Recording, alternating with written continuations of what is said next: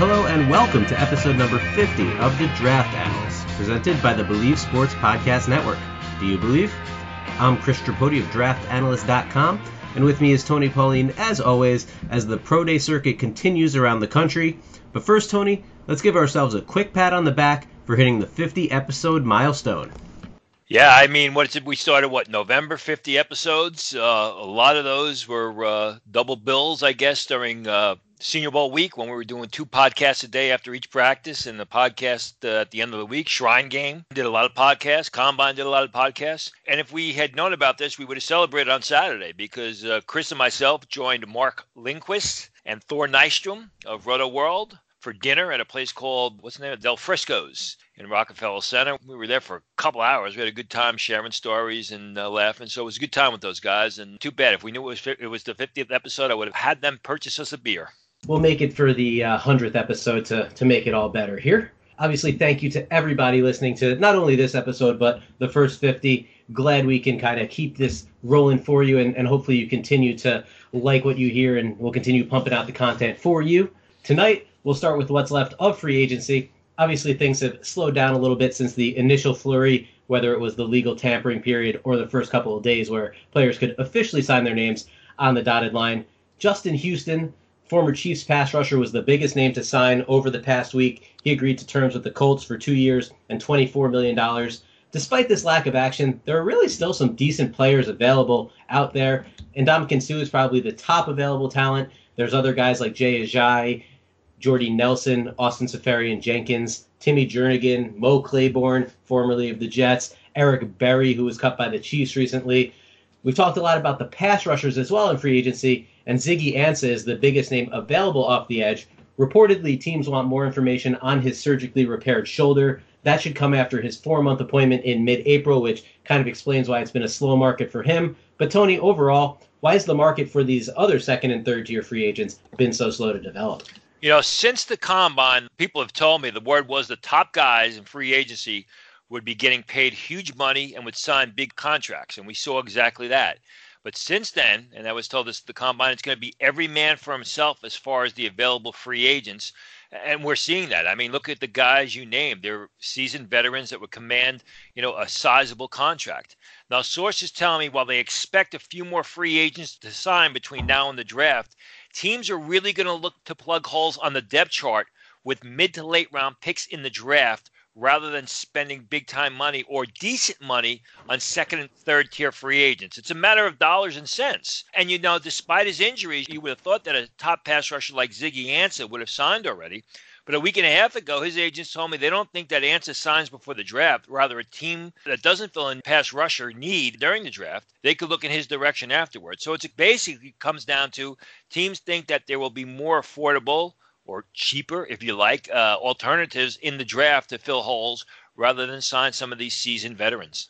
And a lot of what you said really does illustrate the plight of the non-star N F L veteran. Obviously, the top players are going to get paid no matter what, but when teams can find cheap players in the draft to give them, whether it's low-end starter production, high-end backup production, they'd much rather do that than pay five to ten times as much for a veteran to do the same thing.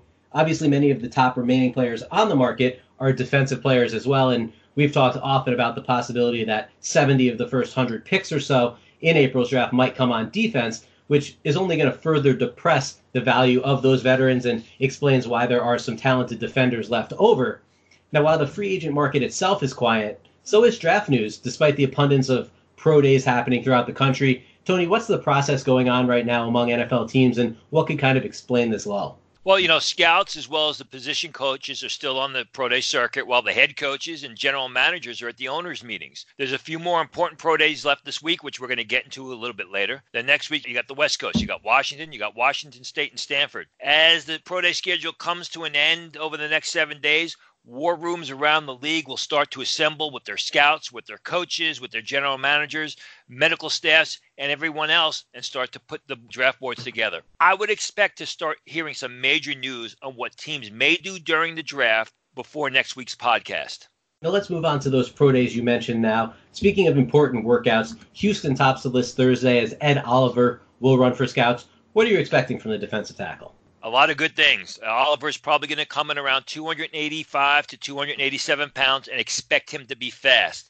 I'm talking likely in the mid to low four seven range in the forty. four point seven five seconds or faster in the forty is very likely, and I'm told he's going to run some incredibly quick shuttle times.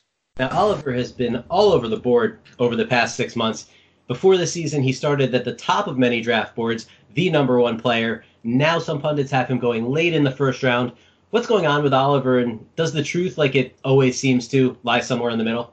The short answer is yes, and I think it's not what's going on with Oliver. It's what's going on on the outside with prognosticators and people who kind of latch onto the draft late. First of all, I think he was very much overrated over the summer. I never graded him as the top pick of the draft. In fact, if you read my account of him during my scouting piece on Houston, I said he's a first-step lineman. He's more of a three-technique guy. He cannot get off blocks. I never agreed with these comparisons to Aaron Donald because he's fractionally as strong or as powerful as Aaron Donald, who is able to hold the point and basically take on double or triple-team blocks.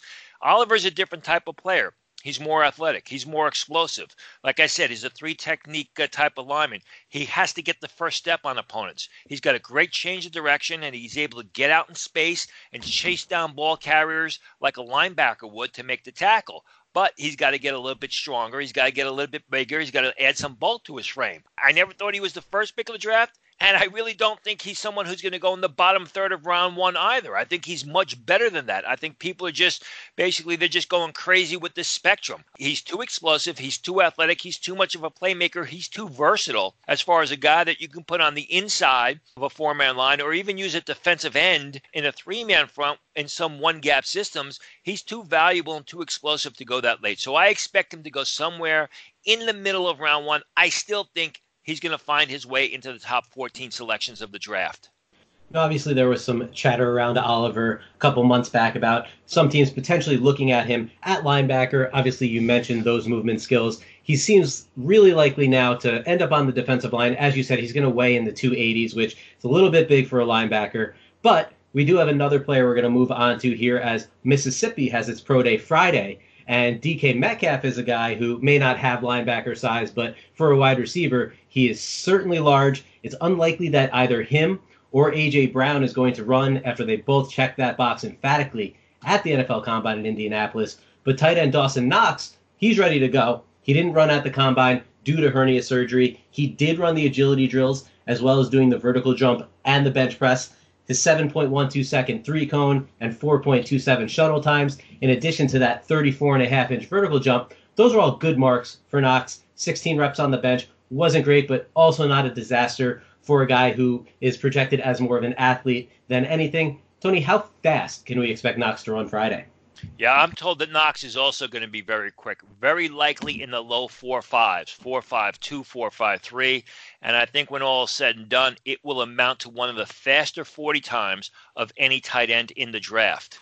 Now, Knox was never really a big part of the Rebels' offense. The past two seasons, he had thirty-nine receptions for six hundred five yards. He never caught a touchdown pass in his college career. That hasn't stopped many from rating him as a day two prospect, though. And that includes us, as we have Knox as a third rounder and the number six tight end over at draft analyst dot com. Certainly production isn't everything. There have been lots of highly productive college players who just aren't N F L talents and lots of players who didn't produce much in college that have gone on to see success in the league. But how can a player with production as minimal as Knox has had be rated so highly and on such a consensus basis? Well, first, you know, the offensive system at Mississippi with their quarterback, you had a guy who was a signal caller who really loved the vertical game and really didn't look Knox's way all that much, especially when you had D K Metcalf, you had the Lodge kid there, and you had A J. Brown. So he liked to throw the ball down the field. And even you had A J. Brown running underneath routes. So Dawson Knox kind of got lost in the shuffle, which suppressed his uh, his production numbers. Now, why do teams like him? They love his athleticism.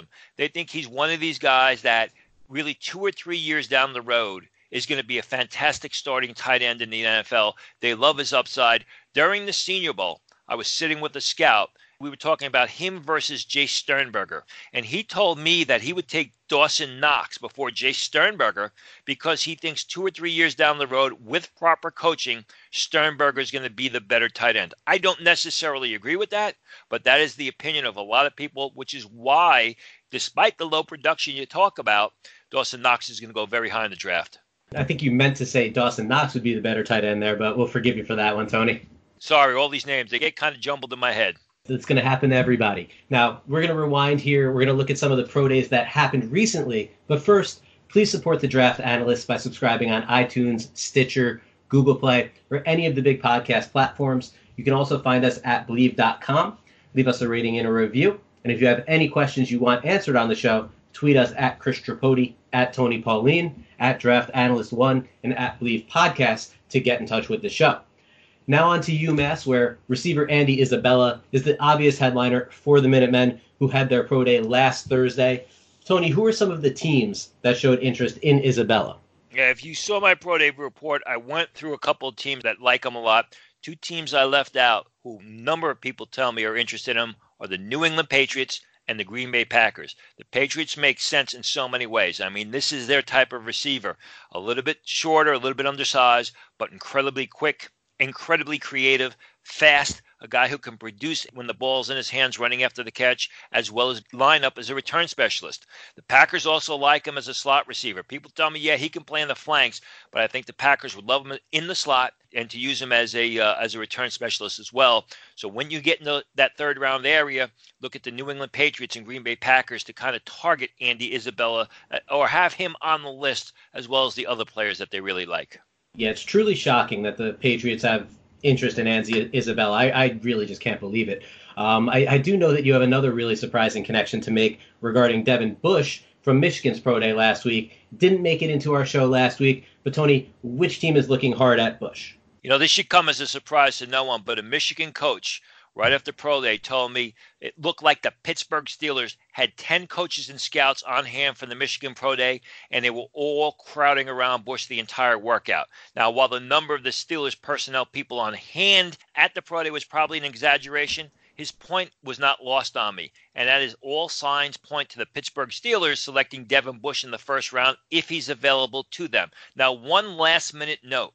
I was told literally minutes before we started recording this podcast that Kevin Colbert, the general manager of the Pittsburgh Steelers, was on hand for the Texas A and M Pro Day. And I'm told the team likes both Aggie linebackers, Tyrel Dodson and Otaro Alaka. So I could see if the Steelers lose out on Devin Bush in round one, maybe targeting Tyrel Dodson during the second day of the draft.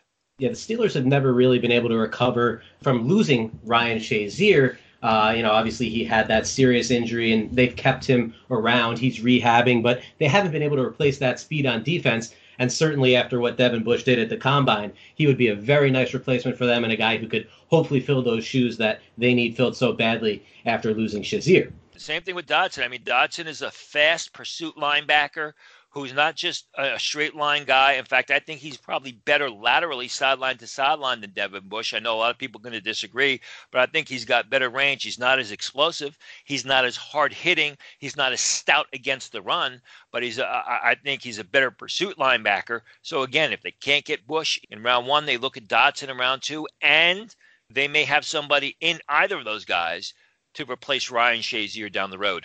Speaking of speed, another guy getting a lot of buzz in scouting circles of late is Mecole Hardman of Georgia. Obviously, there are several Bulldogs receivers in this year's draft with him, Riley Ridley, and Terry Godwin all being available to be picked here and likely to go in the first four to five rounds. What's the latest you're hearing on Hardman? Yeah, well, you mentioned it, speed, and he was the fastest of the three, ran in the four threes at the Combine. A lot of people believe that he can get into the second day of the draft. I'm not of that opinion, but that's what I'm being told. Scouts were really impressed with the way he improved his routes between the Combine and its pro day. A lot of teams started liking him more and more. One thing I found out is no one has worked him out at cornerback because there was some talk that Hardman, with his size, with his speed, with sometimes the inconsistent hands he shows, may have to make a move to cornerback. But I've been told in the entire run-up to uh, the draft and the workouts and the pro day, no one has looked at him at cornerback. They're looking at him solely as a wide receiver. Now, we've covered the upcoming pro days. We've touched on some that happened last week. Now let's look at a few pro days that took place today. We're recording this on Tuesday, March twenty-sixth. The small school guy who we talked about often during the All-Star circuit, but haven't talked about much lately, is James Madison corner Jimmy Moreland. You raved about him at Shrine practices. We were both impressed once he arrived at the Senior Bowl on the second day of practice. He didn't get a combine invite, which certainly is why we've been a bit quiet on him of late, but he sure was popular at his pro day, wasn't he, Tony? And that's exactly what happens when a guy that's highly rated, that's well-liked, doesn't get a combine invite, which just about everyone thought he should have. They all go to his pro day, and that's why all thirty-two teams were on hand at James Madison today, and that's a significant number. And Moreland really didn't disappoint. He hit forty inches on the vertical jump. His broad jump was ten feet, seven inches. He timed between four thirty-eight to four forty-four seconds in the forty. His short shuttle time was four point oh two seconds. His three-cone time was six point eight five seconds. You know, he looked terrific in drills, and teams really like him as a dime back and special teams player. Now, teams really like him as a depth piece and special teamer. Which teams specifically are looking at Moreland? I'm told that Moreland met with the Tennessee Titans and Baltimore Ravens today, and he also has top thirty official visits with both of those franchises. Over the next month, he'll be making official visits to see the New York Jets, the Cleveland Browns, and the Miami Dolphins. Now, another guy, Tony, that you heaped praise on during Shrine Game practices was offensive lineman Josh Miles out of Morgan State. His pro day, like Moreland, was also on Tuesday. What were the results for Miles? Yeah, Miles only did the bench press in the forty. He stood on the rest of his combine numbers. Now, he completed eighteen reps on the bench press, which is not a great number, but remember, his arms measured thirty-five and five-eighths inches at the combine, so he's got to move that weight a long distance. He did time the forty between five point one seven and five point one eight seconds, which is much better than the five point three two seconds he ran at the combine. Now, Miles has been used all over the offensive line through his career. He was also used there on the All-Star circuit. Where do teams project him at the next level? You know, right now they don't know, but that's a good thing. Teams believe he can play either left or right tackle, or they can kick him inside the guard. So presently they see him as a late-round selection and the sixth man on the depth chart who can be an inexpensive utility lineman for the next level. Now, does Miles have any visits or workouts coming up with N F L teams? First, I got to say that the New Orleans Saints and Indianapolis Colts Colts both had their offensive line coaches on hand for his pro day. Miles will be working out for the Houston Texans on Wednesday the twenty-seventh. He'll be working out for the Arizona Cardinals this coming Friday the twenty-ninth, and he has an official pre-draft visit scheduled with the New York Jets. The Baltimore Ravens are also showing a lot of interest in Miles. Now let's talk about one last Shrine Game stud who you raved about back in January, who had his pro day Monday. Tell me more about Cole Holcomb out of North Carolina. Yeah, Holcomb was terrific. He was not invited to the combine, uh, the Indianapolis combine, but he did go to the regional combine in Kansas City, and he redid most of the testing, which he took part in two weeks ago. During the Kansas City regional combine, he hit thirty-nine point five inches in the vertical jump. At his pro day this past Monday, Holcomb timed the forty as fast as four point four five seconds at two hundred thirty-one pounds. He clocked six point seven seven seconds in a three cone. His short shuttle was four point one eight seconds. Now, if you watch the film, he plays to those numbers, and Holcomb looks like he's got the athleticism and instincts to be a three-down defender. I spoke with Holcomb at length after the first day of Shrine practices and came away very impressed with my talk with him. He's a sharp kid who gets right to the point, and you get what you see. He's a very honest kid. I think he's going to make some team happy as a fourth or fifth linebacker. Now, remember what we said earlier in this podcast. Teams are holding off on signing second and third tier free agents because they want to see if they can get equally talented yet less expensive options in the draft. Well, Holcomb is definitely one of those potential options on the final day. Now, who did Holcomb meet with at his pro day, and, and which teams are showing interest in him? The Tennessee Titans, the Dallas Cowboys, and the New York Giants all had their linebacker coaches on hand for his workout, and Holcomb also met with the Cincinnati Bengals. Now, we'll stay in the A C C for one final pro day note from Tuesday. You had a short write-up over at draft analyst dot com about the Duke pro day, and you mentioned that Daniel Jones looked good throwing the football. With the draft one month away, what's his outlook right now? You know, there's still a lot to be played out, but people, first of all, were impressed by Jones during his pro day workout. He showed good timing as well as touch on his throws. He showed good speed on the outs and the lateral passes. Now, one league insider who was on hand for the workout spelled out two scenarios which bear watching. as far as Jones is concerned. The first one has the Washington Redskins taking Daniel Jones with the fifteenth selection of the draft. The second one is the Giants losing out on Dwayne Haskins with the sixth pick because a team like the Oakland Raiders grabs Haskins at four. And then the Giants take Jones with the seventeenth selection because people really feel that Jones fits the profile of a Mara family quarterback. The Mara family obviously owns the New York Giants. Of course, in that second scenario, we're talking about the likelihood that Josh Rosen is eventually traded to the Washington Redskins. And, of course, there's not only the connection as far as what the Giants might look for in a quarterback, but David Cutcliffe made his name bringing Peyton Manning and Eli Manning, developing them into N F L quarterbacks. And obviously he's done much of the same with Jones at Duke. So that's another natural connection that could lead to Daniel Jones becoming a Giant on draft day as well. Absolutely. And I think that's one of the things that Jones showed during his pro day was good arm strength, the ability to zip passes. We already know he's an instinctual quarterback. He gets it between the ears. Does he need some work? Yeah, he's going to need some work. But let's be honest. I mean, he didn't have the best talent playing around him at Duke. You know, he didn't have the receivers that Dwayne Haskins had. He didn't have the offensive line that Kyler Murray had. He didn't have the downfield threat that Drew Lock had. And he didn't play in the open system. He played in, in basically an N F L-oriented system at Duke with guys who aren't even going to be playing at the next level. So does he need work on his game? Yes, but I'm sure the uh, the learning curve is going to be hastened because of the much better talent he's going to have blocking for him and be able to throw the ball to. And we've talked at length about players who have helped their draft stock during pro day workouts, and that's really the norm with how scripted the workouts tend to be, players being familiar with the environment that they're in. In general, it's usually a bad sign when a player struggles with so many positive surrounding circumstances. I mean, you see quarterbacks completing whatever ninety percent of their passes and none of them hit the ground, as we've talked about, you know, those meaningless stats that get thrown around, you know, in prior podcasts here. But are there any players moving in the other direction as a result of some struggles at their pro day? Unfortunately, yes. And the name that seems to be the forefront whenever I ask people about this is Tyree Brady, the receiver from Marshall.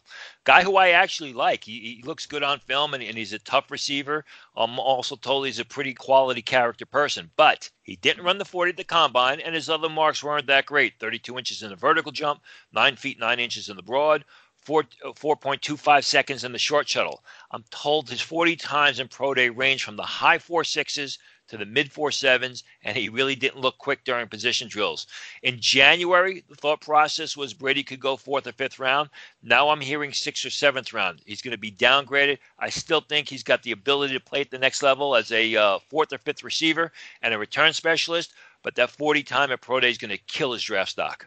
And that's all for the fiftieth episode of The Draft Analyst, presented by Believe Sports Podcast Network. Do you believe? If you're enjoying the show, please subscribe on any of the major podcast platforms and leave us a rating and a review. And feel free to ask us questions on Twitter that we'd be happy to answer on the show. As always, check us out over at draft analyst dot com for all the latest news on the pro day circuit and everything else related to the N F L draft. And for Tony Pauline, this is Chris Tripodi, and thanks for tuning in and sticking with us to the Big Five O.